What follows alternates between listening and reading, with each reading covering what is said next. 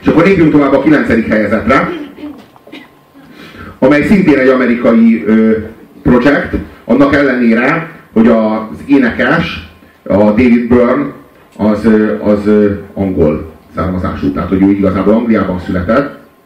A Talking Heads az mégis egy amerikai projekt, méghozzá a keleti partról. David Byrne, ők őről van szó, aki miatt az egész szétment, de ne rohanjunk hát, ennyire. Hát meg, aki, hát meg aki így az egész meg a lelke, a lelke igen, aki miatt összejött a Talking Heads és szétment. Igen, na most a, azt kell tudni, hogy mielőtt a Talking Heads az feloszlott volna, a többiek azok így nagyon tiltakoztak, hogy nem merjen a David Byrne kiszállni. De a David Byrne akkor azt érezte, hogy ő neki már így kitelt az ideje a Talking heads viszont a jogok az ő nevén voltak. Tehát, hogy igazából a Talking Headshez tartozó jogokat a, a David Byrne megtartotta. És aztán a többiek meg megőrizték a, a, a, ezt a formációt, és kiadtak valami lemezt, No Talking Just Heads, ez volt a nevük. Igen, igen, és a, a no, no, no, Igyekeztek azért valahogy, tehát az amit, hogy a Coca-Colában valami nagy szakadás lenne, és akkor így azért igyekeznének a, a maradék részvényesek valahogy ezt a látszatot fenntartani, hogy ez is Coca-Cola. Igen, és, és így igazából iszonyatosan megbuktak. Tehát, hogy így kiderült, hogy így semmit nem érnek David Byrne nélkül. A David Byrne-nek annyira ö, alapvető szerepe van, és nem, azt kell, hogy mondjam, hogy nem csak a Talking Heads-ben, hanem így a 20. század második felének a kultúrtörténetében. Ilyen nagyon-nagyon alapvető helye van a David Byrne-nek. A, maga a Talking Heads az, az egy nagyon-nagyon érdekes kísérlet. Olyan figurák részéről, akik inkább értelmiségiek, mint zenészek. De, de nagyon komoly hozzáadott értékkel bírnak intellektuálisan, meg érzelmileg, meg egy csomó szempontból, és a történetük, az ő történetük az az, hogy zeneileg hogyan képesek felérni, vagy fejlődni ehhez az ideológiához, vagy ehhez az nagyon erős ideához, ami bennük van. Kezdjük azzal, hogy ők is úgy kezdtek nagyjából zenélni, mint a Radiohead, hogy nem volt még basszusgitárosuk, de meg nagyon akartak egy zenekart, hogy a, nem tudom ki az, de tök mindegy, őt elzavarták, hogy tanuljon meg basszusgitáron játszani. Tehát így, így neki még órákat kellett venni, és akkor ez volt 74-ben, nem tudom, egy év múlva úgy nagyjából már tudott játszani, és akkor elkezdtek zenélni, hogy akkor végre van zenekar. Jó, hát a, a,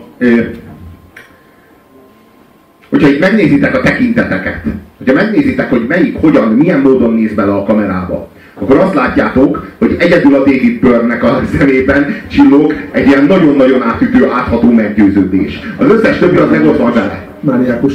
Igen, igen, a David Byrne az tényleg, a David Byrne, a David Byrne az a Talking Headsnek a szellemét hordozza, de nagyon-nagyon szervesen. A többiek azok pedig azt se tudják, hogy miért, meg hogyan, meg hogy kerültek ők oda, meg miért vannak, miért voltak jókor a jó helyen, mikor, így igazából így a David Byrne-nek a hatása alá kerültek ők is, mint oly sokan. Ez egy komplet generáció. Még beszélünk, zene? De beszéljünk, jó, beszélünk. Amiről, amiről nagyon fontos beszélni, az a Talking Headsnek ez a nagyon-nagyon-nagyon városi attitűdje. Tehát, hogy ők azok, akik igazán tisztában vannak azzal, hogy a városi lét az milyen elviselhetetlen, meg milyen elbaszottul frusztráló. Na, jó, de ezzel a, a, az említett Suicidal Tendencies is tisztában van, hogy mennyire elviselhetetlen a városi lét, csak éppen egy brutális elképesztően szarszein módon fejezi ki. A Talking Heads az a zene, a, amit a a polgár az értelmiség érez, ami, amit az értelmiség játszott, hogy, hogy basszátok meg, ez nagyon rossz ez a civilizáció, meg ez az élet bezsúfolva ide, és ezt értelmesen adták el, és ami csodálatos volt bennük, hogy ennek ellenére voltak képesek nagyon-nagyon nagy tömegeket megszólítani, és pop, pop slágereket gyártani, és pop listákon menetelni előre, úgyhogy ha elképzeljük a klasszikus magyar értelmiségét, akkor így nem tudjuk azt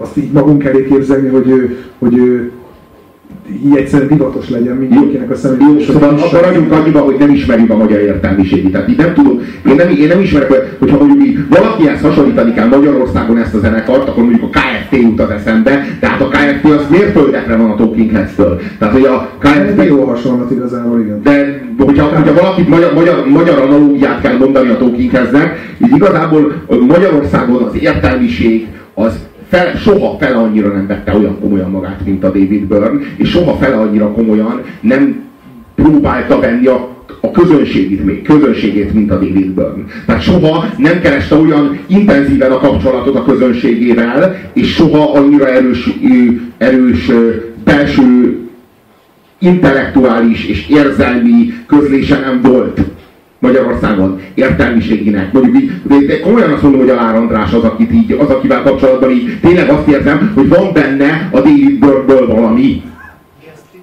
Jaj, a Geszti! Ki volt az? Ki volt az? Ki volt az, és hogy jó, jó, jó, jó, izé, jó 20 percre kimész. Ezt, ezt nem hagyhatjuk ennyi, de Geszti, most én befejeztem. Sziasztok!